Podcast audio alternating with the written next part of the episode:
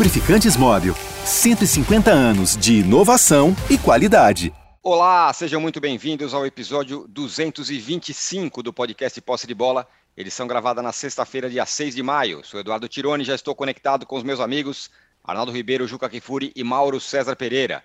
Olha, o jogo foi ruim de doer, mas o São Paulo empatou no Chile com o Everton e praticamente garantiu sua classificação para a próxima fase da Copa Sul-Americana. No fim de semana, o time do Ceni enfrenta o Fortaleza, que pela Libertadores empatou com o River Plate no Ceará e viu a sua classificação ficar bem complicado. Já o Santos ressuscitou na Sul-Americana com a boa vitória fora de casa contra a Universidade do Chile. Os jogos da Libertadores da Sul-Americana dessa quinta-feira serão os assuntos do nosso primeiro bloco. E no segundo bloco vamos falar da bomba da semana. E ela atende pelo nome de Jorge Jesus. Em um jantar, ele revelou que quer voltar ao Flamengo, que espera até o dia 20, palpitou no trabalho do Paulo Souza, falou da diretoria do Flamengo, falou que sonha com a seleção brasileira, enfim, não pegou bem nem mesmo na própria torcida do Flamengo, que achou uma falta de ética para dizer o mínimo. Como isso que impacta na vida do Flamengo? Pressiona ou fortalece o Paulo Souza? Nesse bloco a gente vai falar também de outro português. Esse sim começa a ficar bem na fita. Vitor Pereira, que é o novo dono, entre aspas, do Corinthians. A gente vai explicar tudo. E no terceiro bloco, vamos falar sobre quem será o dono da Europa: Liverpool ou Real Madrid. Eles farão a final da Liga dos Campeões e o que o Real Madrid fez contra o City, a gente vai falar bastante aqui. Já temos uma enquete no ar e também vamos lembrar que ao final do episódio o Juca vai entregar o ratão de bronze da semana. A enquete que está no ar depois de muito pensar e muitos, muitos debates é a seguinte: após as declarações do Jorge Jesus, você queria ele no seu time? Sim ou não? Pergunta simples e objetiva. Então, portanto, mande aí, você que está acompanhando o nosso podcast pelo YouTube, mande aí, dê o seu voto e também nos dê likes. Eu estou aqui agora obcecado com essa história de ter mais likes do que é, votos na enquete. E por enquanto tem um metade do número de likes com relação ao número de votos. Então, por favor, vocês comecem aí a nos dar likes. Bom dia, boa tarde, boa noite a todos. O Juca, o Fortaleza se complicou e o Santos, vamos dizer que ressuscitou nos seus torneios sul-americanos, não? Bom, Bom dia, boa tarde, boa noite, âncora a todos, todas. Veja bem, o Santos, sim, ressuscitou num jogo muito ruim e que não foi no Chile, né? Quito, é, é a Universidade Católica do Ah, verdade, desculpa. Universidade do é Equador. Tem razão, tem razão, é Universidade do Equador. Claro. Quem Com jogou no Chile com foi o. São Paulo. São Com Paulo jogou em altitude. Vinha- São Paulo jogou em Vinha Del Mar com o Everton Certíssimo, certíssimo. e foi, e foi salvo pelo. E treinou na Universidade do Chile, É, em Isso. Santiago, antes de ir, sabia? isso, É, isso. tinha a- irmãos. E, e treinou também com o juizão lá, que não deu um pênalti clamoroso. Ah, do- garoto, Miranda. garoto. Olha, fico impressionado como, como certos clubes agem bem. Pensei muito em você, Arnaldo. Trabalho de bastidores. O trabalho de bastidores do São Paulo, do Boca Juniors e do River Plate é O de São tirar o Paulo tá chapéu. meio, dif- tá meio defasado, viu? É de tirar o chapéu, porque o Boca Juniors, Verdade. o atacante do Boca Juniors fez falta no goleiro e o juizão marcou pênalti. É. E o Boca Juniors ganhou do Always Ready por 1 a 0 com esse pênalti. O River Plate teve um pênalti ao seu favor, que aconteceu em Fortaleza, mas um muito mais claro, em circunstâncias parecidas, não foi marcado no fim do jogo. E assim saiu de Fortaleza com o empate que ele não mereceu, porque mais uma vez o Fortaleza, como havia feito contra o Corinthians, e em dose ainda maior, criou pelo menos cinco chances de gol claríssimas para fazer apenas um. Impressionante como o Fortaleza está com dificuldade de fazer gol. Impressionante. Era para ter vencido o River Plate e acabou se complicando, infelizmente, apesar de uma bela partida de futebol. Foi o jogo dos times brasileiros nesta semana nos torneios internacionais. O jogo, porque mesmo o Bragantino, eh, que acabou se safando, não conseguiu jogar bem eh, a partida dele contra o Velho Sarsfield. Mas complicada a vida eh, do Fortaleza, sem dúvida. Tem que ganhar dois jogos fora de casa. Pode, pode, mas não vai ser fácil, nem um pouco fácil. Enfim, na Copa Sul-Americana, o Santos tem todas as chances, porque também joga as duas em casa. O São Paulo está praticamente classificado. Vamos que vamos. Mas a qualidade do futebol continua abaixo do que se espera e do que se pode. Ainda mais quando a gente fica mal acostumado vendo o Real Madrid jogar, vendo o que o Real Madrid fez e vendo também o que foi o jogo Vila Real e Liverpool. Então, você olha e não tem como escapar do chavão. Parece outro jogo. É sempre a comparação que eu faço. É a comparação entre o basquete jogado nos Estados Unidos e o basquete jogado aqui. É o futebol jogado na Europa e é o futebol jogado desse lado do mundo. Mas, enfim, até o Corinthians sobrevive na Copa eh, Libertadores da América, graças ao goleiro Cássio. A ele e, e, curiosamente ao Fábio Santos. O Corinthians parece que não se casa bem, né, com a Libertadores a tal ponto que o Fábio Santos perde um pênalti. É. Ele, é ele e Rafael Veiga, né, que vinham assim, bom, vai bater esse, não tem dúvida, é gol. Conseguiu mandar lá na, nas alturas o pênalti que bateu, que podia ter dado a vitória, que o Corinthians até fez por merecer, porque jogou melhor, embora o jogar melhor aí no caso não signifique muito, porque o jogo também foi muito ruim. Enfim, vida que segue. Vamos que vamos pela democracia, que é o mais importante e está difícil. Bem. Exatamente. Arnaldo, o que foi difícil também foi assistir o jogo do São Paulo. Meu Deus do céu, minha mãe do céu, que ruindade. Eu não sei o que foi pior, o jogo do São Paulo ou o grupo como um todo, que é horroroso também. Esse Everton, que é o menos pior, é ruim de doer. E o São Paulo empatou, ainda não teve um pênalti marcado é, contra ele. Dificílimo, hein? Tudo bem que estava jogando com o time reserva. É, nossa, tem um requinte do, dos escorregões, né? O time, Nossa. enfim, parecia que não escolheu direito o pneu de chuva, o pneu, todos os jogadores escorregando de uma forma. É, é, é bem curiosa a campanha do São Paulo na, na Sul-Americana, esse grupo muito fraco mesmo. É, três vitórias e um empate, sendo que foram três partidas fora de casa, nenhuma partida boa do São Paulo. E nenhuma partida com o time titular também, né? Por exemplo, o Caleri, ele não jogou a Copa Sul-Americana até agora. Alguns outros também não jogaram a Copa Sul-Americana até agora. O Caleri vem sendo o principal jogador do time. O Jandrei só jogou ontem porque o Volpe estava com dores no ombro. Então o São Paulo está levando, uh, e acho que faz certo, uh, um, um, grupo fácil, um, uma espécie de revezamento para não extenuar completamente o time, não estourar jogadores. Né? Dessa vez, o Rogério Senna optou por deixar em São Paulo 13 jogadores. Na estreia contra o Ayacucho foram 11 jogadores. Para justamente poder jogar inteiro contra o Fortaleza no domingo à noite. O Fortaleza utilizou seus principais jogadores contra o River Plate e não vai sair de Fortaleza. São Paulo vinha Delmar, Santiago, São Paulo, depois São Paulo, Fortaleza e tudo mais.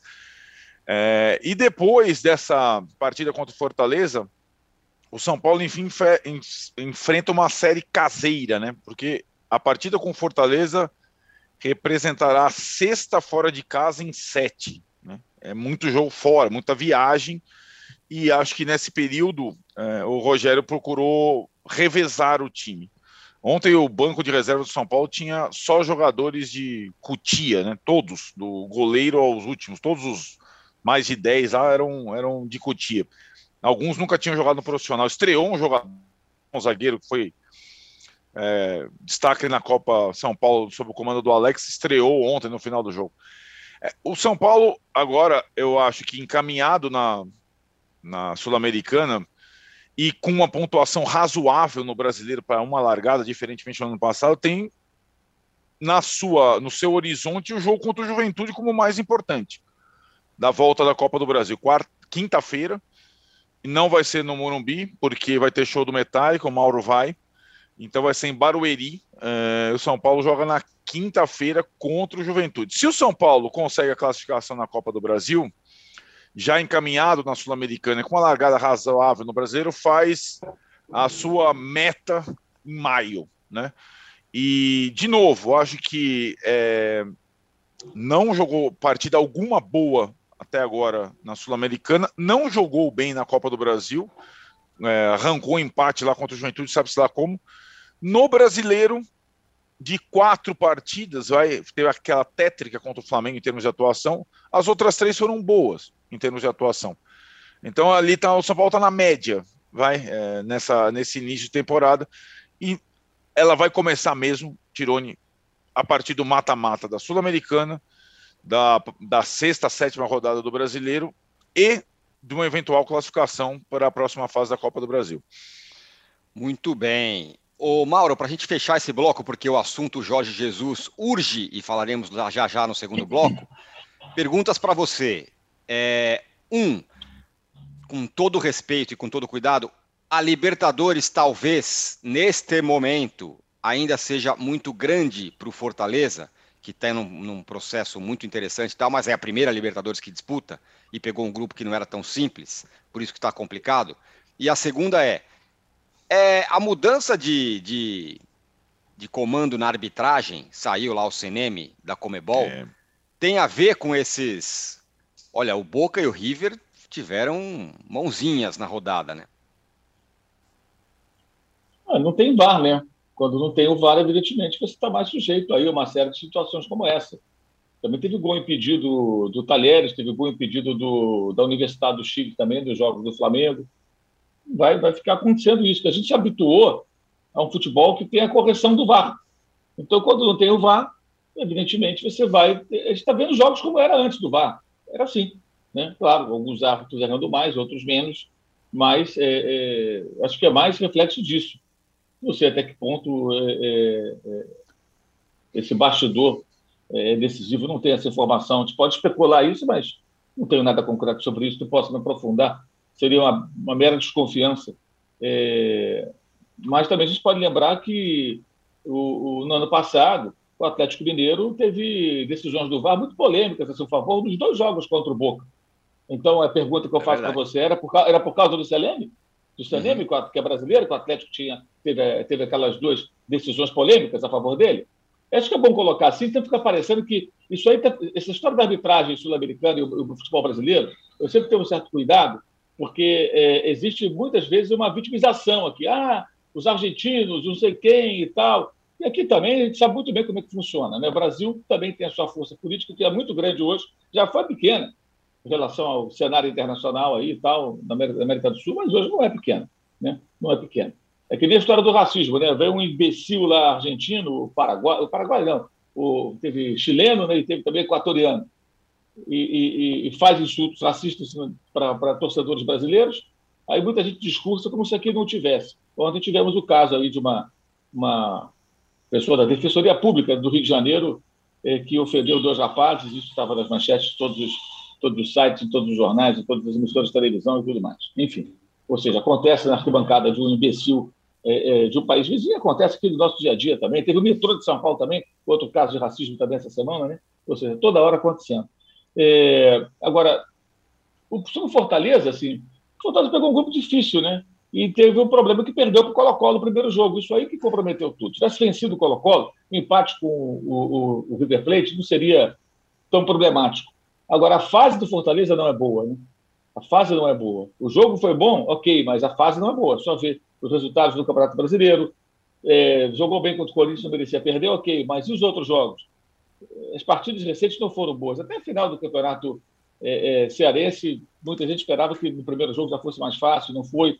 A final da, da, da Copa do Nordeste não teve um bom desempenho da equipe, apesar de ter vencido o esporte também com polêmico pênalti, né? Teve um pênalti polêmico a favor do Fortaleza contra o esporte na final da Copa do Nordeste. É, agora, essa questão que está grande, é, claro, o clube não tem muita experiência na Libertadores, mas acho que o, o, que pega mesmo aí é o momento e a chave. A chave foi uma chave difícil, né?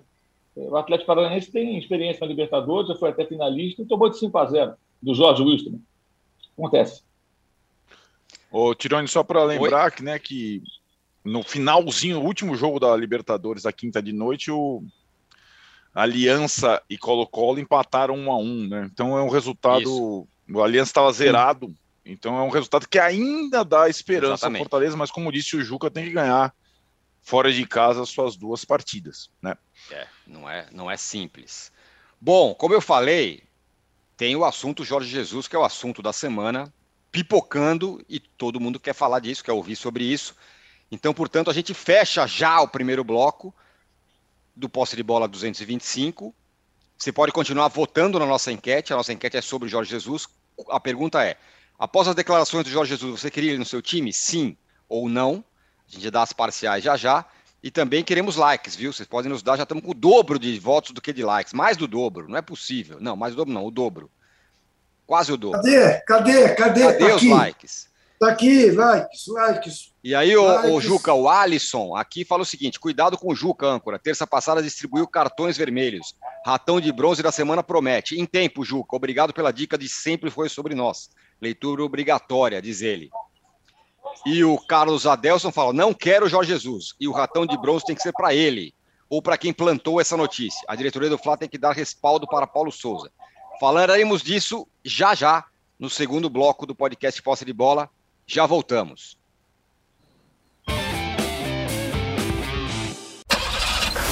Há mais de 150 anos, os lubrificantes Móbil acompanham a evolução dos motores, trazendo tecnologia e inovação para veículos de todo o mundo.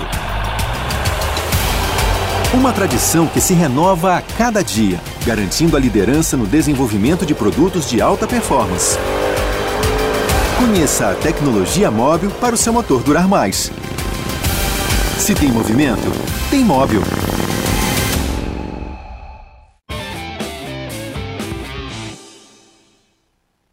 Estamos de volta para o segundo bloco do podcast Posse de Bola número 225.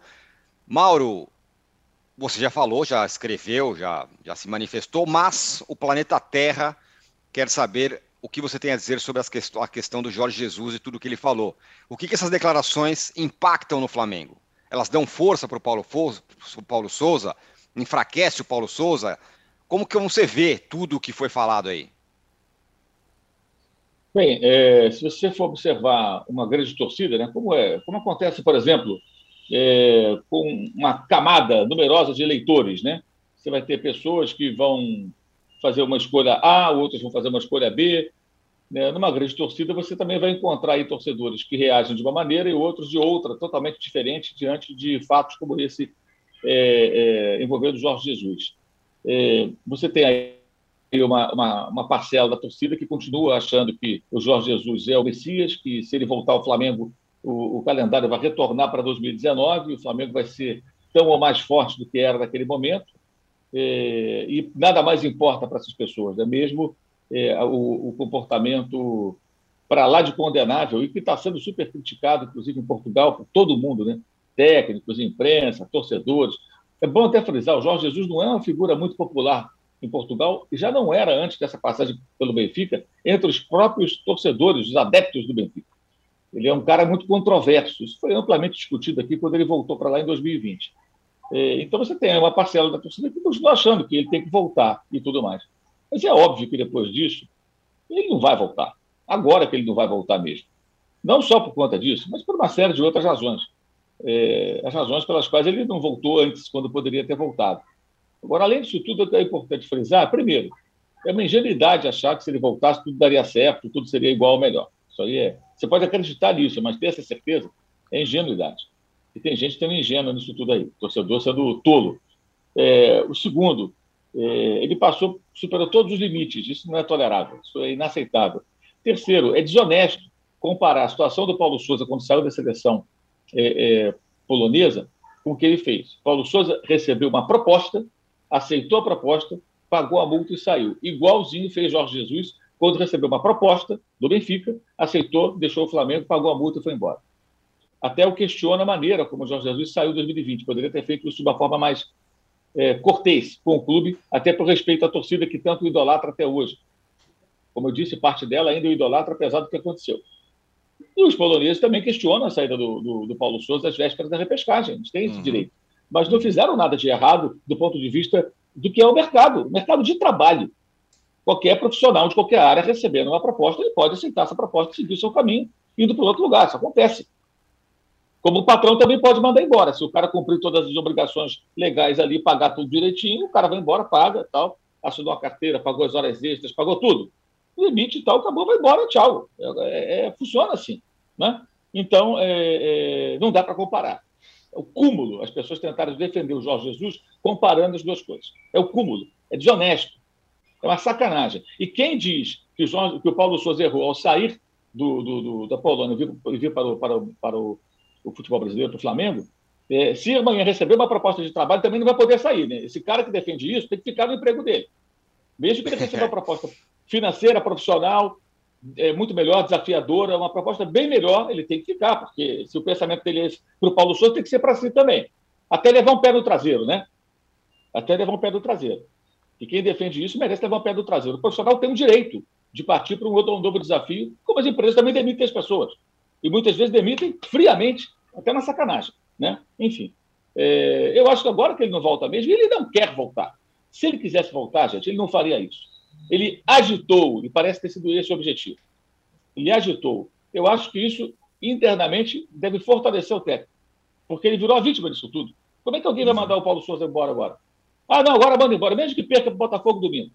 Ah, uma porcaria, manda embora. Vai trazer o Jesus. E outra coisa, alguém acha que o Jesus aceitaria ganhar o salário do Paulo Souza? Não, ele ganhava muito mais e pediria muito mais, como pediu também ah, é, é, é, é, lá atrás, antes de renovar em 2020, mas aí a pandemia fez com que eles fizessem um ajuste e não conseguiu receber tudo aquilo que gostaria.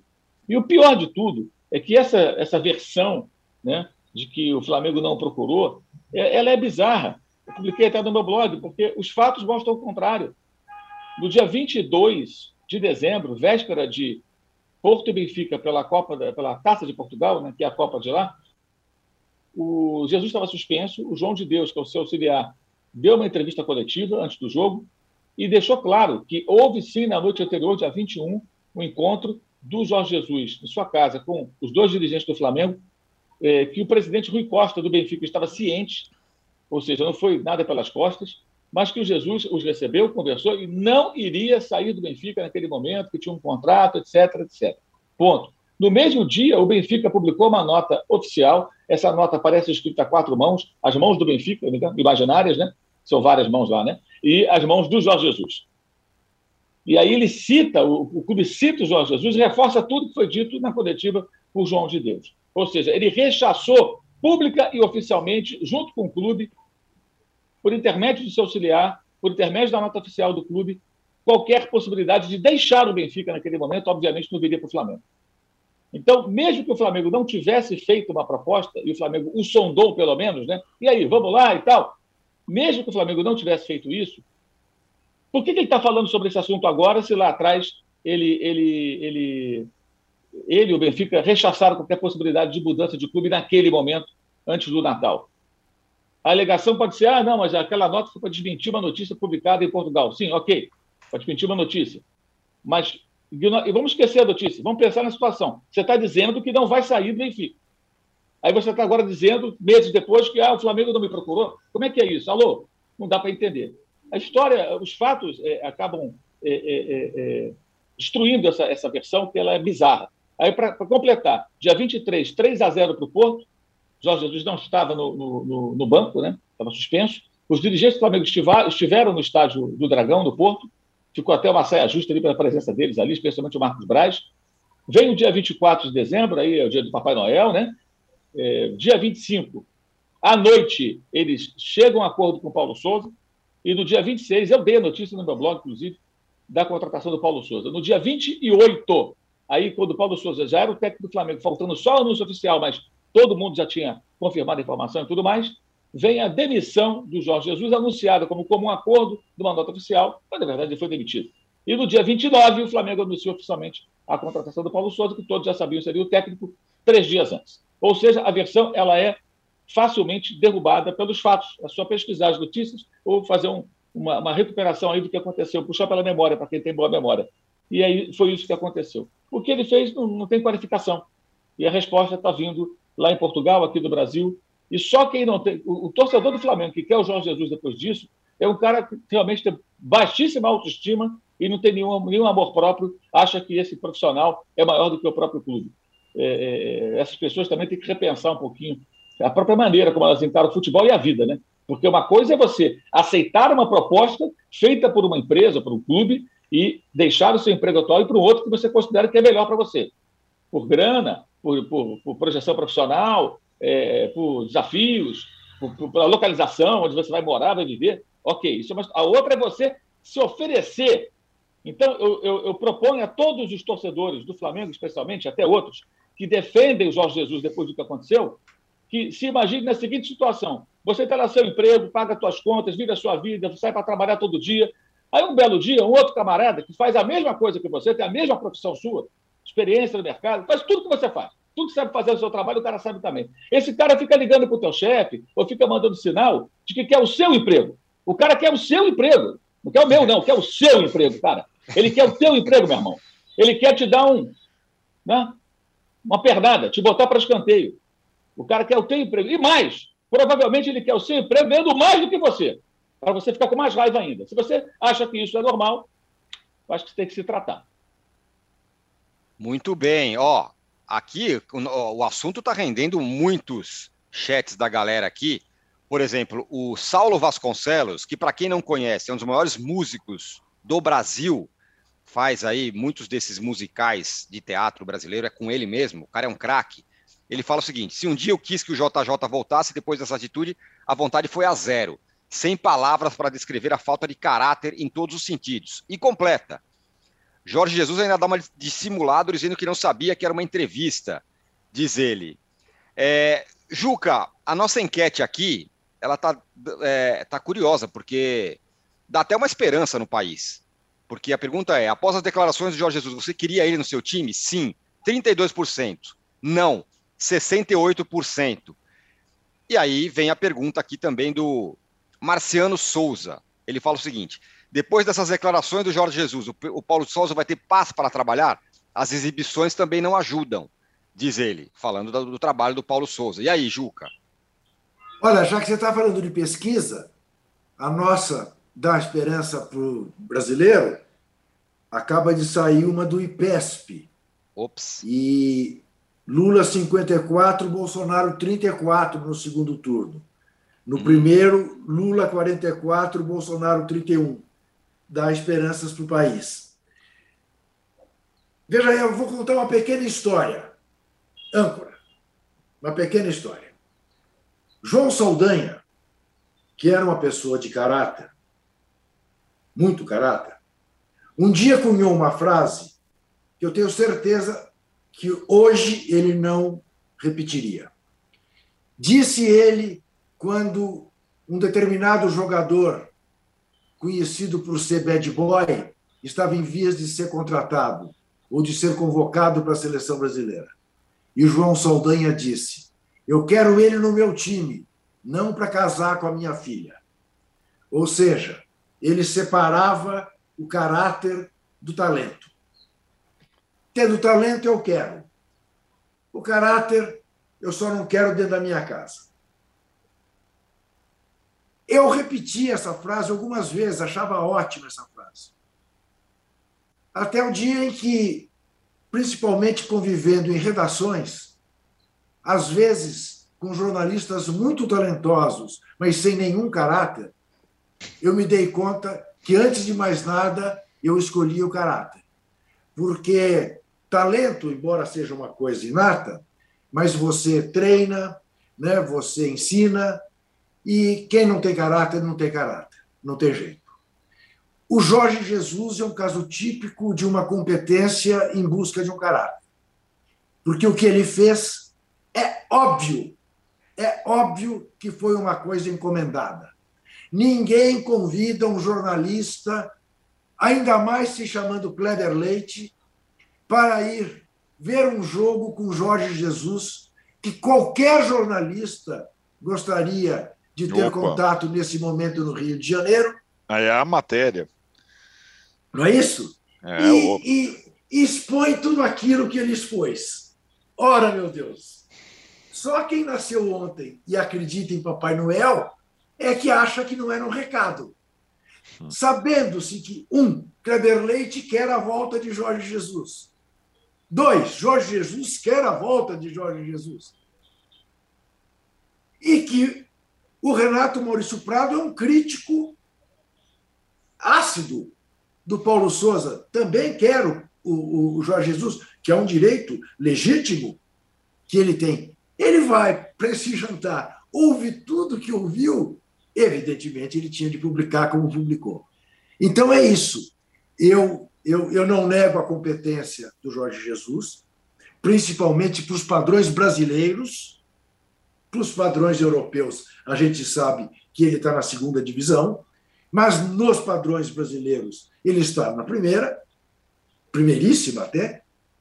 É óbvio, como disse o Renato, que nada assegura que se ele voltasse ao Flamengo, ele obteria o sucesso que obteve em 2019.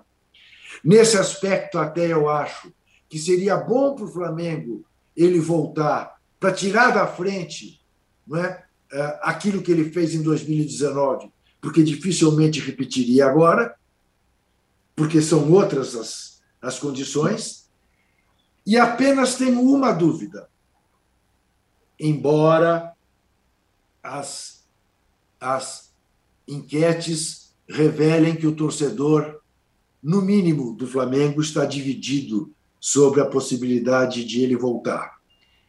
Como também a direção do Flamengo não tem nenhum caráter, eu não sei, eu não tenho esta segurança que eu vejo em tantos, no sentido de que não contratariam não o jamais. Jesus até o dia 20. Caso, por exemplo, o Flamengo perca domingo de manhã em Brasília para o Botafogo, que é improvável, muito improvável. Mas não sei. Não, essa certeza eu não tenho. Eu até se eu tivesse que apostar diante dos procedimentos da atual direção do Flamengo, eu diria que o Flamengo tende mais a trazê-lo de volta do que a recusá-lo. Agora, eu li alguém dizer, e, e, alguém do UOL, agora não me lembro quem, é uma frase muito boa, porque a pergunta era se o Jorge Jesus é um fantasma para o Paulo Souza. O Jorge Jesus é um fantasma para si mesmo. Para si mesmo. Se o Jorge Jesus volta para o Flamengo, cobrariam dele, ou cobrarão dele, o mesmo desempenho de 2019. E vamos convir, é muito complicado que alguém consiga repetir. É aquela velha coisa de você não deve voltar a um lugar em que você foi muito feliz. Enfim, é isso que eu acho. Jorge Jesus é uma competência em busca de um caráter. Eu quero distância dele, como quero do Kleber Leite deixar bem claro também. Muito bem, ó, a nossa enquete aqui está a seguinte, tá na seguinte porcentagem. A pergunta é, aqui no, que é para quem está acompanhando ao vivo no, no, no YouTube. Após as declarações do Jorge Jesus, você queria ele no seu time? Sim, 33%. Não, 67%. Aí, Arnaldo, o que eu pergunto para você, vou ler algumas mensagens do chat aqui. Marcos Vinícius, fora Jorge Jesus, fora Paulo Souza. É... Lucas Oliveira, prefiro um treinador que vença e tira o máximo dos jogadores do que um que prega ser o cavaleiro e largou a Polônia, Deus dará. É, e sim, eu tenho muito caráter, mas para o Flamengo eu prefiro alguém capacitado, coisa que o Paulo Souza não é, fora Marcos Braz. É, então, ou seja, tem gente que acha que é, vale sim, é, por conta do trabalho do Paulo Souza, que até então não é espetacular. Aí a pergunta que eu faço para você é a seguinte, Arnaldo. Isso tudo que aconteceu, as falas do Jorge Jesus e tudo lá, isso enfraquece ou fortalece o Paulo Souza? Bom, tem o que você não contou é que um amigo nosso, rubro-negro, estava assistindo o jogo com você, não com o Jorge Jesus, com o Kleber Leite. E aí chegou, estava defendendo, né, o Paulo Souza até então, daí chegou depois, né, no metade do, do, do segundo não, tempo, não falou, mais, cara, quer saber, não aguento mais essa porra, não. É. Que volte o Jorge Jesus, cara.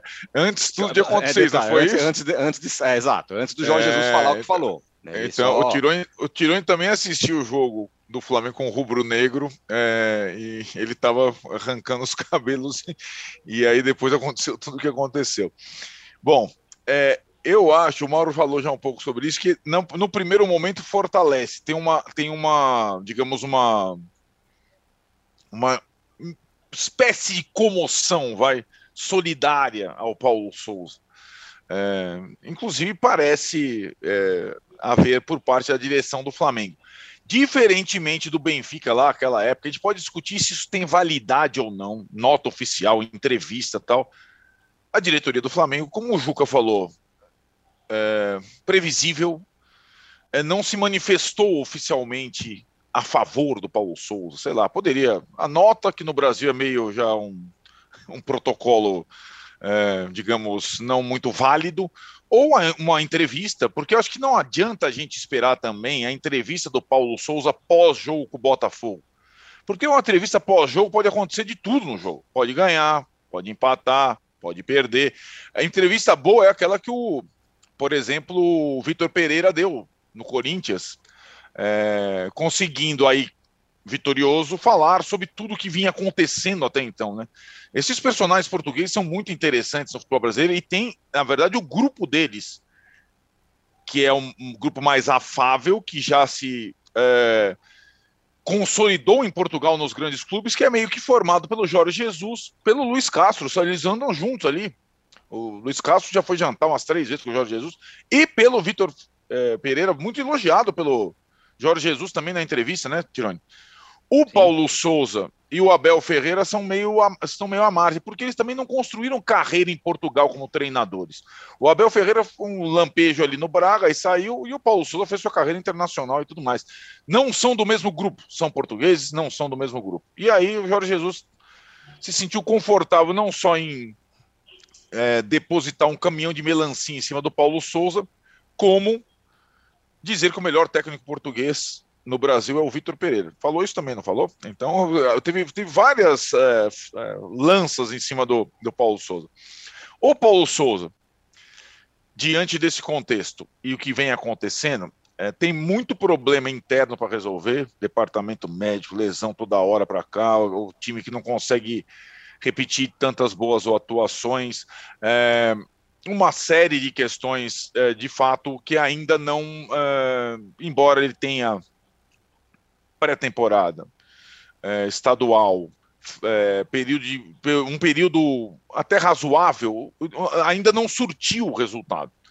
É, o, o, trabalho dele como se esperava. Né? É, eu acho que essa é a grande, é a grande questão em relação ao torcedor do Flamengo que não está satisfeito e, porventura, gostaria de uma troca no comando. Eu não entendo, sinceramente, posso ter até uma, uma postura é, quase ilusória que um treinador estrangeiro com menos de um campeonato, uma, não um campeonato estadual, né, que é dois meses, um campeonato não dá para ser avaliado. Eu acho que é, se você escolhe, você tem que insistir. Agora, o Mauro também disse aqui na semana passada, antes, de, antes mesmo da chegada do Jorge Jesus, antes de, do Jorge Jesus ir para a passarela, antes dele jantar com o Gabigol, e é isso, né? Nada ajuda também, né? Já, uh, aparece o Jorge Jesus com o Gabigol, aparece lá o Jorge Jesus com o Kleber Leite na entrevista, o Jorge Jesus, tal, tal, tal. E, e, e movimento, e entrevista do Zico criticando o Paulo Souza, né? forte, fortemente criticando o Paulo Souza. O Mauro comentou sobre isso no bloco. Então ninguém no Flamengo ajuda o Paulo Souza, né? Ninguém suporta literalmente o Paulo Souza, né? Então fica mais complicado para ele diante de falta de grandes resultados ou de grandes atuações, melhor, porque resultados até estão acontecendo de certa forma, fora a decisão estadual. Fica difícil para o Paulo Souza uh, nessa, nesse contexto. Ele já chega com uma comparação inevitável. E aí, todo esse processo que a gente está descrevendo e debatendo, a responsabilidade é da diretoria do Flamengo. Pensar num outro português para o lugar do Jorge Jesus, indo buscar o Jorge Jesus lá no Natal, como descreveu o Mauro, foi opção da diretoria do Flamengo. Tudo até agora foi opção da diretoria do Flamengo. Né? São os mesmos diretores nessa gestão o tempo todo, que são é, amigos do Jorge Jesus, que são é, e que não tem, que na verdade, quando a coisa esquenta, eles se esquivam e jogam a bomba no colo do técnico. Quando o técnico conseguiu resolver, quando estava indo tudo bem no caso do Jorge Jesus, ok. Quando aconteceu com o, o Domenech, mandaram o cara embora. Quando apertou um pouco o cerco no Sene, não tinha frase que o cara ia pular, o Marcos vai pular de paraquedas com o Sene? o, o pé no fundilho do Ceni, mesmo campeão brasileiro. E agora, cara, não, eu, como disse o Juca, eu não tenho a menor convicção que esses caras sustentem o, o Paulo Souza. Com, com o Jorge Jesus cavando ou não cavando. Não tenho a menor convicção.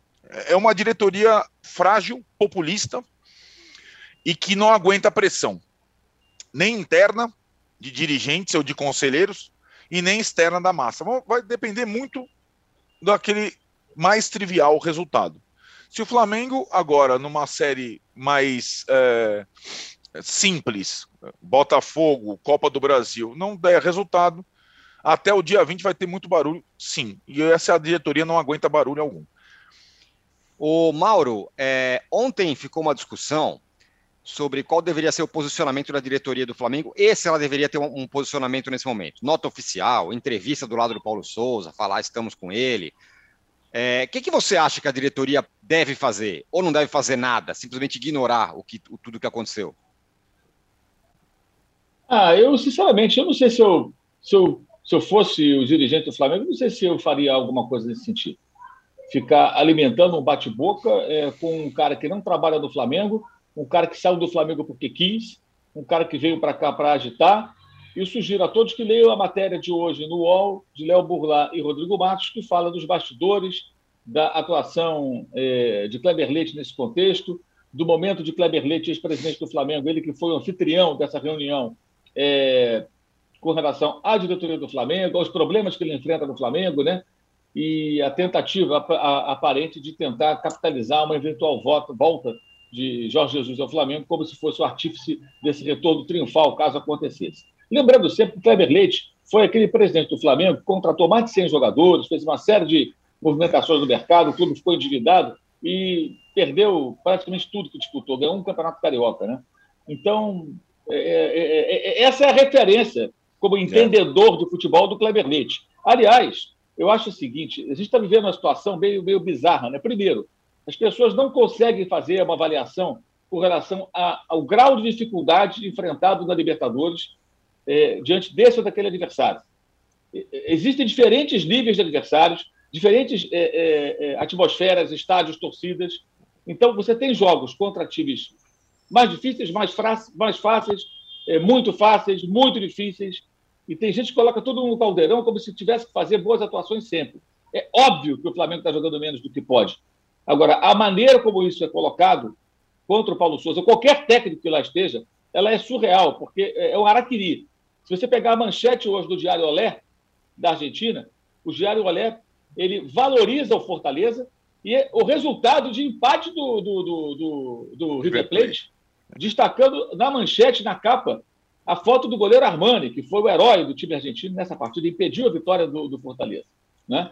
Ou seja, eles têm um entendimento melhor do seguinte: olha, é claro que o River tem que jogar mais do que isso, né? Mas espera aí, o goleiro foi bem e trouxe um ponto. Então você pode entender o contexto e cobrar também, em momentos diferentes. Aqui não, assim, a coisa mais rasa que eu vi essa semana foi: ah, o Talheres é o último colocado do campeonato argentino, da Copa da Liga Argentina. Fortaleza é o último colocado do Brasileirão. Ah, mas tem poucas rodadas. É o último colocado. Não é o último colocado? Não é? é. Fortaleza é ruim? Não, Ótimo, ruim não tem nada. Né? O, o Talheres passou por uma série de mudanças, de transformações, caiu o técnico, é, é antes o Cacique Medina veio para o Internacional, e o time está se reorganizando. Ele é o último colocado porque ele está andando para a Copa da Liga, ele está jogando a Libertadores, está colocando time reserva, perdendo de 5 a 0. Então é óbvio, esse time não, o time que joga a Copa da Liga é, é Argentina não é o da Libertadores. E tem jornalista que não se dá o trabalho de ver isso, gente. E aí repete para quê até? Até para alimentar o contra Paulo Souza. E não é só o Paulo Souza, é qualquer um. Agora, a diretoria do Flamengo não tem que, acho que, se preocupar em emitir nota, tem que agir. Agir como? Tem que dar respaldo para esse cara. Ou vai ser refém desse cidadão a vida inteira, Jorge Jesus? Para quem tiver dúvida, procure saber aí o que, que se fala sobre ele em Portugal. Inclusive, o que, que os técnicos portugueses estão falando, até os técnicos. Né? Os é, caras inclusive, da, inclusive da, categoria. ele falou dos técnicos também, né? Falou, ah, eu gosto é. desse, eu não gosto daquele. Não gosto daquele e tudo mais. Então, é. é. eu acho que o que o Flamengo tem que fazer agora é dar, dar respaldo para o cara. E uma, uma, coisa que eu acho também impressionante é como tem Mauro... gente que tem, tem certeza que não vai dar certo num trabalho que começou, não tem, que fazer há cinco meses. Um ano não tem cinco meses, gente. Como é que ele está cinco meses no, na, na, função? Ô, o trabalho dele começou da virada de janeiro para fevereiro. Agora, é outra deixa coisa. Eu só é, fazer, é... Deixa eu te fazer apenas lembrar uma coisa a você e a todos que nos veem e que provavelmente não sabem. Kleber Leite é aquele cidadão que era sócio de J. Ávila Sim. e que um dia, e está gravado, isto vazou, propôs ao J. Ávila que eles contratassem uma prostituta que se encontrasse com o Pelé para deixar o Pelé numa má situação, numa querela que havia entre eles, a Pelé Esportes e Marketing e a Traffic, o Kleffer, de qual ele era sócio. Esse é Kleber Leite. É. Ou seja, para ele ter armado isso tudo, é tão, é tão cristalino como o próprio cristal. O Juca, entre outras coisas é, que o Jorge Jesus falou, ele falou o seguinte: é, de todos os, os portugueses que estão no Brasil, o melhor é o Vitor Pereira, técnico do é. Corinthians. Isso é a opinião dele. Ora, é, agora, o que está acontecendo, Juca, eu tenho razão. O, o Vitor Pereira está tomando pé da situação. Ó, Roger Guedes, eu quero assim. Ele está meio que dono, entre aspas, do Corinthians, o que não pode, o que não, não necessariamente é ruim. Ou estou errado? Não, ele de fato ele está fazendo aquilo que ele quer fazer, abdicando do, do, do jeito que ele gosta de ver futebol, porque esse plantel do Corinthians não lhe dá as condições para o jogo propositivo, para o jogo de ficar com a bola, para a marcação uh, alta, né? porque o time não tem fôlego para isso. Eu acho, mas aí eu acho, eu não estou lá dentro, não vejo os treinos, não sei das condições físicas de todos os jogadores, que ele demorou a colocar o Renato Augusto e o William para ganhar o jogo do Deportivo Cali. Acho que eles entraram já muito tardiamente e quando entraram foi o melhor momento do Corinthians. Mas, de toda maneira, o que tudo indica, ele vai classificar o time para as oitavas de final. É o caso de dizer, não faz mais nada além da obrigação. Mas ele está, de fato, é, fazendo aquilo que ele, que ele quer fazer. Ele, e ele é corajoso. Ele jogou com uma zaga de meninos, né, tendo Gil uh, uh, no banco. E os meninos não foram bem, porque os meninos ainda são meninos. Né? Uma coisa é o João Vitor jogar ao lado de um zagueiro experiente. Outra coisa é jogarem Raul Gustavo e João Vitor, dois meninos, que um olha para o outro e bate uma certa tremedeira. Mas ele está indo, deu também um azar. O Corinthians perdeu no começo do jogo o seu melhor armador, que é o Fagner. Então, isto, isto complicou também né, os planos do Corinthians para aquele jogo. Agora o Corinthians domingo tem uma pedreira pela frente, que é o Bragantino. 14 jogos que não perde em casa. Né? É, vamos ver como é que o Corinthians se sai. Mas que ele está mandando, é melhor que ele mande, né? porque deixar o presidente do clube mandar, veja que coisa. Né? Nós vivemos. Eu, eu fico, eu fico oh, âncora, hum. eu fico estupefato. É, é claro que o Jorge Jesus é o assunto, dos últimos dias, pela tremenda pisada na bola, a ética que deu. Mas o âncora está passando assim, ao largo, despercebido, das cenas mais ridículas da história do futebol brasileiro, que foi o Corinthians pôr uma tarja preta na plaquinha do Palmeiras na Taça Libertadores, na réplica da Taça Libertadores. Era, era candidatíssimo a ganhar né, a, o nosso ratão de bronze dessa semana que é um negócio maluco, né, que foi revelado pelo Globo Esporte. Né? Taparam a plaquinha do Palmeiras porque ela fica em cima da plaquinha do Corinthians. É um negócio, pense o, o que isso significa em termos de ridicularizar o Corinthians. Né? É, lá no Palmeiras, teve gente que estava querendo mandar mais duas tarjas pretas para pôr em outras, em, outra, em outras áreas da taça onde o Corinthians não frequenta, porque o Corinthians ganhou uma só, o Palmeiras ganhou três. Né? E passa. Né? Nós estamos falando dos caras que querem fundar uma liga, a Libra, Isso. E, que, e, e que põe uma tarja preta na plaquinha do adversário, do rival, sem o qual o Corinthians não teria o tamanho que tem. Então, realmente é uma miséria, é uma miséria triste essa com a qual convivemos nesse momento no Brasil. Olha aqui, ó, o Picasso's Flooring Design fala o seguinte: ah. com todo respeito aos amigos da bancada, porém, tirando a parte do caráter, o Paulo Souza não senta na mesma mesa do JJ se tratando de fazer o Flamengo jogar. Então, prefiro o JJ no comando no Mengão, mas respeito todas as opiniões. É. Pois é, mas é que não dá para tirar da mesa, né? O caráter do cara, né? É, pois é, mas é que tem muita gente que faz essa escolha mesmo, né? Sim, dizer, sim. Quantas pessoas você não conhece que dizem, né? Eu conheci gente que eu gosto, que diz, não, vamos contratar. Deles que ele não tem calma, ele é muito talentoso. É a história do, é. do João Saldanha, né? Não, não é quero isso. que casa com a minha filha. É, o Wagner Castro me. Oi, fala, Maro. As pessoas têm que entender o seguinte: Jorge Jesus não quer vir para o Flamengo, esqueçam. Pois é, é isso, esse Quem, é o ponto. Se né? ele quiser, porra, não é possível. Ele não quer, gente. Se ele quisesse, não faria isso. Certo? É ele ia chegar, ele ia chegar na, na, malandragem, ele ia dar entrevista, falar, não, o Paulo Souza é um técnico muito promissor, é um jovem, é um gajo muito bom, foi um grande jogador, torço por ele e tal. Ia dar declarações políticas e protocolares, né?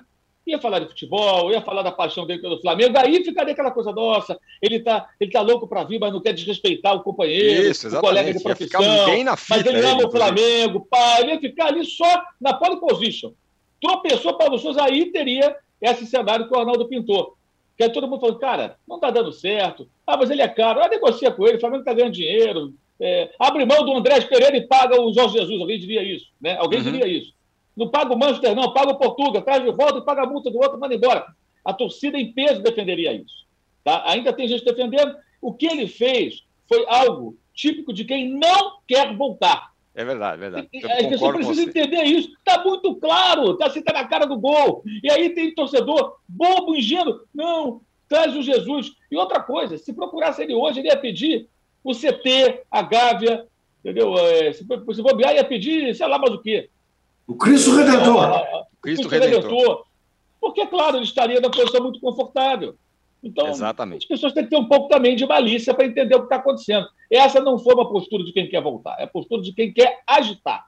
E depois é meter o pé e largando, é, de repente, o, o, Flamengo em chamas. Talvez seja esse o objetivo dele, que não é nada compatível com quem diz que ama o clube. Isso aí é coisa de quem ama a si mesmo e está andando para o Flamengo para ou para os colegas de profissão, para o que pensam dele. E é engraçado como aqui no chat a galera tá, tá colocando de lado essa questão do. Não só que ele não queira vir, mas do, do, do da ética e tal. Aqui o Wagner é. Castro, o Melinde do Flamengo e do Paulo Souza é cínico. Se esquecem do que o Braz fez no Estádio do Dragão e o Paulo Souza fez com a seleção da Polônia. Foi diferente, né? J, J é tão ético quanto todos eles, mas ao menos é competente, diz aqui o Wagner Castro. É, o Antônio Luiz fala: eu prefiro a, a, arrogância e competência do que a humildade e a incompetência. São quatro meses e o time continua perdido em campo. Quase perde para o alto do Piauí, diz aqui o Jefferson. O Antônio Mas Luiz o fala. Problema, fala. O, o, problema não é de arrogância. É, é pois é, exatamente. É, não é, é arrogância. E o Jailson, o Jailson fala: a maioria dos técnicos brasileiros nesse momento que se solidarizam com Paulo Souza não estão pensando, pousando de falso moralismo, porque no Brasil os técnicos cavam vagam dos outros o tempo todo. Olha, desse é jeito, eu sinceramente eu nunca tinha visto. Quem fala isso é o Jailson Souza, mas eu, eu escancaradamente assim eu nunca tinha visto. Não. O Alexandre Salles dá uma sacaneada, fala Celso Rotti no Flamengo já. É... E a Carolina fala: JJ foi correto? Não. Cartola tem ética? Não. JJ é melhor que o Paulo Souza? Sim. Abel ainda estava no CT quando o JJ chegou? Sim assim como o Crespo no São Paulo. Não estou defendendo, mas fato é, se o Flá não evolui, fica mais difícil para o Paulo Souza, diz ela. Muito bem, fechamos aqui o segundo bloco do podcast Posse de Bola.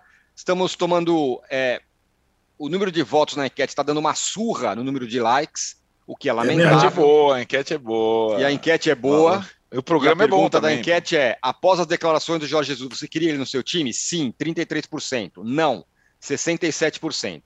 Temos aí quase 6 mil votos, em contrapartida temos 3,7 mil é, likes. Se a gente não chegar em 4 mil likes, realmente, aí fica difícil. A gente volta em um minuto menos para falar da Liga dos Campeões. Rapaz, o que aconteceu? Real Madrid, City, likes, já voltamos. No cantinho do Parque Antártico, onde eles ficavam refugiados, cantavam o Cléo morreu, a mancha se fudeu. Em 1988, um assassinato do lado do estádio do Palmeiras marcou a história das torcidas no Brasil. A rivalidade entre as principais organizadas aumentou e a forma de torcer dentro e fora dos estádios nunca mais foi a mesma. O podcast Futebol Bandido agora se chama Wall Sport Histórias. Nessa terceira temporada, a gente descobriu documentos inéditos que revelam detalhes dos primeiros anos das organizadas. Uma jornada cheia de festas, brigas, reviravoltas e despedidas precoces. Todas as violências que você vê é em ônibus, é em estádio, em qualquer lugar. Não é ponto de uma que não tem torcida formizada hoje. Você pode ouvir o Wall Sport Histórias sobre Meninos e Porcos no site do UOL e no seu agregador de podcasts preferido.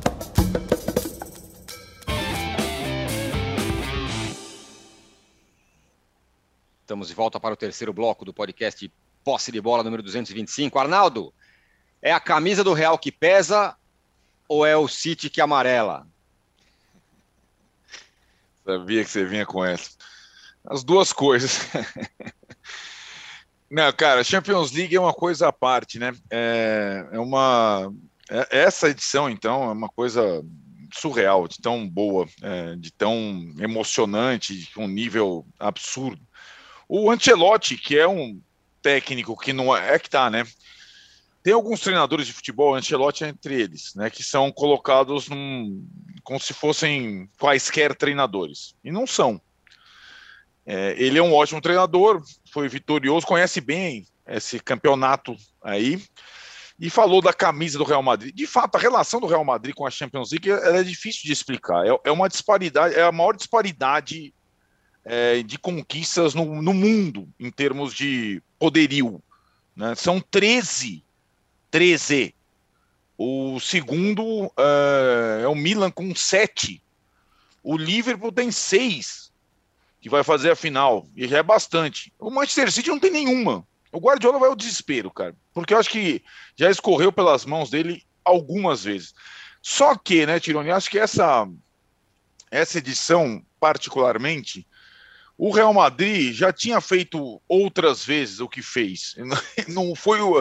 é, é, incrível o que aconteceu, né? Porque contra o Paris Saint-Germain foi semelhante, contra o Chelsea teve suas semelhanças e contra o Manchester City com requintes, com heróis diferentes. Dessa vez o herói não foi o Vinícius Júnior, não foi nem o Benzema, foi o Rodrigo, né? Que já tinha feito um gol decisivo contra o Chelsea e que é uma que com essas é, atuações vai é, vai ganhando espaço nessa reta final de convocação para a Copa do Mundo e tudo mais. E, e acho que para o Real Madrid essa essa máxima aí de quando você tem a possibilidade de executar, você não pode dar a menor, você não pode tomar o primeiro gol, né? Como parece Germain tomou, o Donnarumma, como o Manchester City tomou e tudo mais. E acho que é isso. É, talvez para o Guardiola, a gente assistiu a semifinal né, da, da Copa da Inglaterra, que completa 150 anos, Guardiola contra Klopp, né? E o Guardiola, por exemplo, ele foi com o goleiro de Copas naquela partida, lembra? E o goleiro de Copas, não o Ederson brasileiro, enquanto o Klopp manteve o Alisson, porque tem o Klopp tem o trauma do Real Madrid livre por lá de trás, lembra, pô? Caramba, meu Deus do céu. Carius que, que aconteceu? Primeiro, minuto, primeiro tempo, 3 a 0 para o Liverpool, com falhas do, do, goleiro de Copas. E aí o Manchester City até reagiu, chegou a 3 a 2 mas foi eliminado. Guardiola, talvez para mata-matas, precise de algumas questões que o Tele Santana adquiriu mais tardiamente. Algum e não é o pragmatismo, né?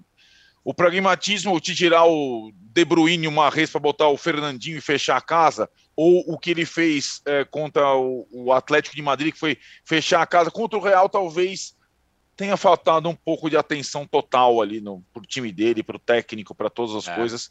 E não sabemos se ele terá outra chance dessa. É, o que nós sabemos é. é. que esse time do Real Madrid está quase é, na, no processo de reformulação e tal, chega mais uma final e mesmo tendo um time inferior ao Liverpool, não dá para duvidar do Real Madrid. Pena que seja final única. Porque é. quando acaba a semifinal da Champions League, eu entro numa espécie de luto. Final única, não. É verdade. É, os jogos de ida e volta e tal. Final única para mim é só para patrocinador, beber de graça, aquelas coisas todas lá, porque para mim não não serve. É, pena que não sejam dois jogos. Ó, oh, é o seguinte, você que está acompanhando aqui o podcast ao vivo no YouTube, agora às 10 horas tem o UOL Entrevista com o nosso companheiro, André Hernan. Será o entrevistado. E às três da tarde tem a live do Danilo Lavieri e do Vitor Guedes, às três da tarde. A gente vai continuar falando um pouquinho mais aqui é, sobre esse jogo. E aí, é... primeiro eu vou ler uma mensagem aqui, ó, do Marcelo Félix, que tem a ver com o Flamengo. As mesmas pessoas que falam que o Flamengo é maior que tudo se rebaixam a isso de querer o Jorge, Jesus de volta, diz ele.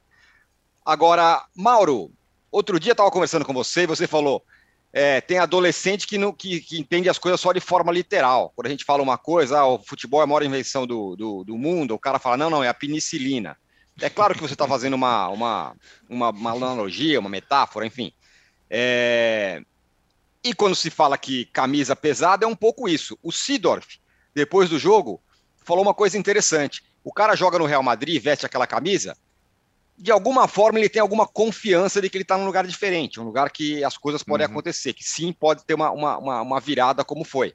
É um, é um nível de confiança que o, que o jogador pode ganhar. É mais ou menos isso essa história da camisa, né? Porque o time estava lá com 90 minutos de jogo já eliminado, de repente vira o jogo. E quando o City toma o primeiro gol, toma dois, toma três, né?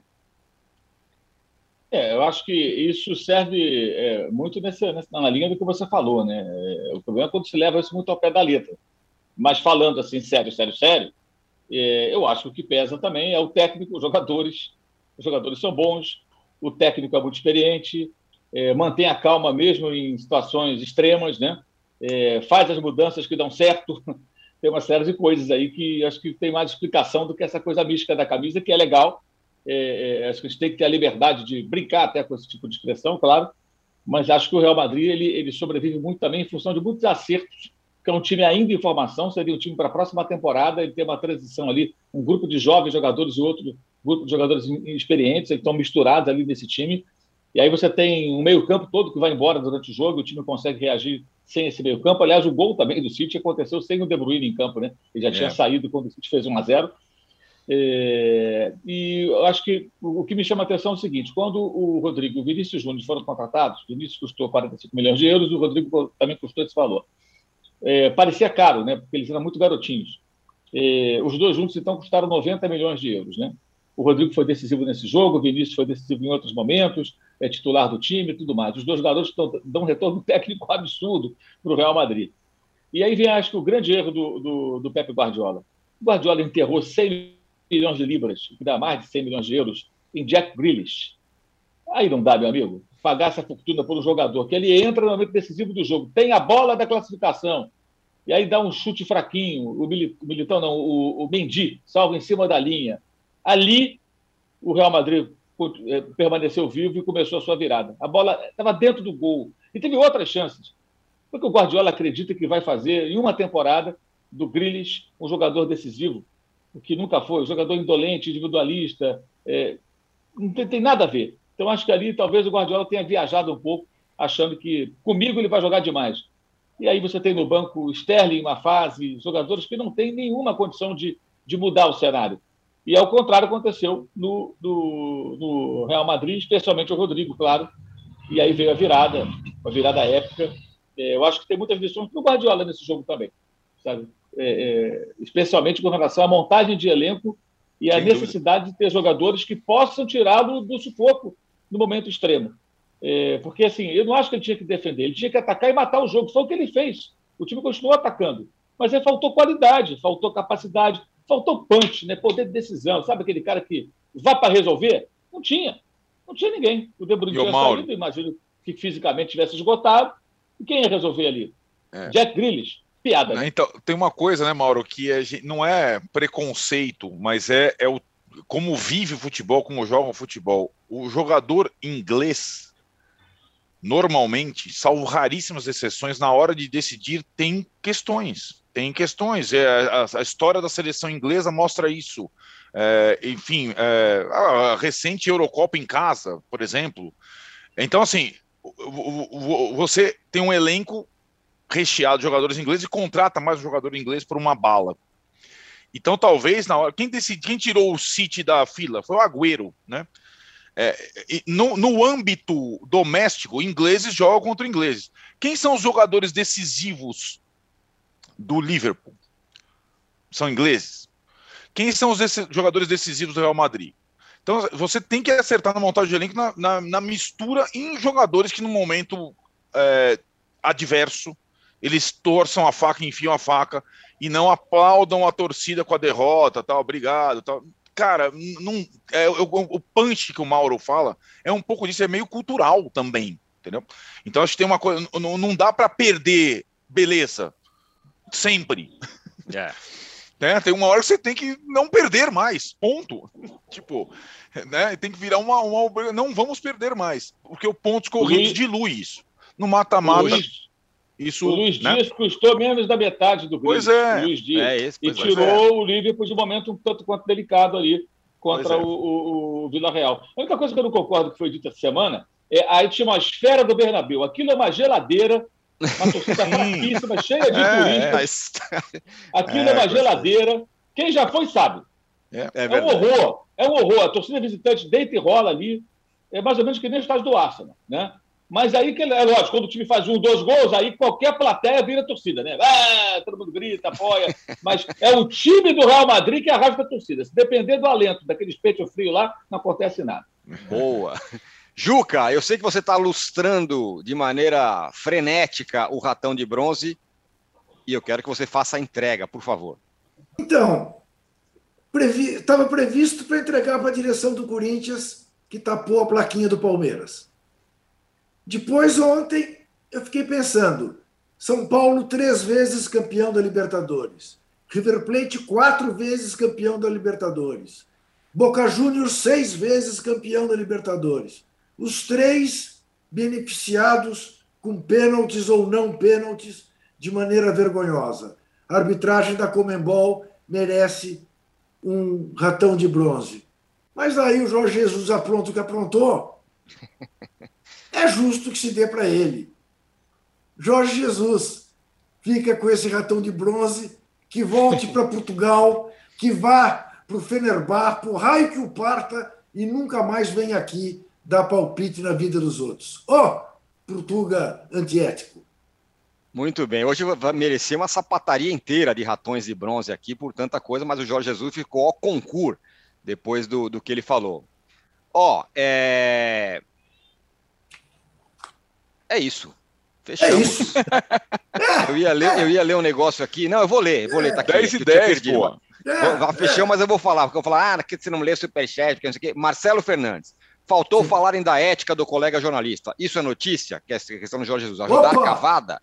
Ah, ou é só mais opa. um torcedor viúva de, com microfone? Olha, Marcelo, é, sou um humilde jornalista e digo que, na minha visão, o Renato Maurício Prado estava onde qualquer jornalista gostaria de estar ao lado do Jorge Jesus vendo um jogo do Flamengo. O Jorge Jesus fala o que fala, é, qualquer jornalista publicaria o que, o que ele falou. No Tanto lugar certo, na hora certa. Está repercutindo até agora. E o que ele falou. Sido, fala, teria fala, fala, sido um gravíssimo erro do Renato Maurício Prado estar neste jantar e não publicar. E não publicar. Aí, aí não seria o trabalho de um jornalista. Certo, Marcelo? É isso. Obrigado, Mauro, Arnaldo, Juca. Fernando, Paulo, Rubens, todos que estiveram aqui. A gente volta na segunda-feira. Tchau. Você pode ouvir este e outros programas do UOL em uol.com.br podcasts. Posse de bola tem pauta e edição de Arnaldo Ribeiro e Eduardo Tironi. Produção de Rubens Lisboa. Operação de ao vivo de Fernando Moretti e Paulo Camilo. Coordenação de Fabrício Venâncio e Juliana Carpanês. Os gerentes de conteúdo são Antônio Morei e Vinícius Mesquita, e o diretor de conteúdo é Murilo Garavello. Uau.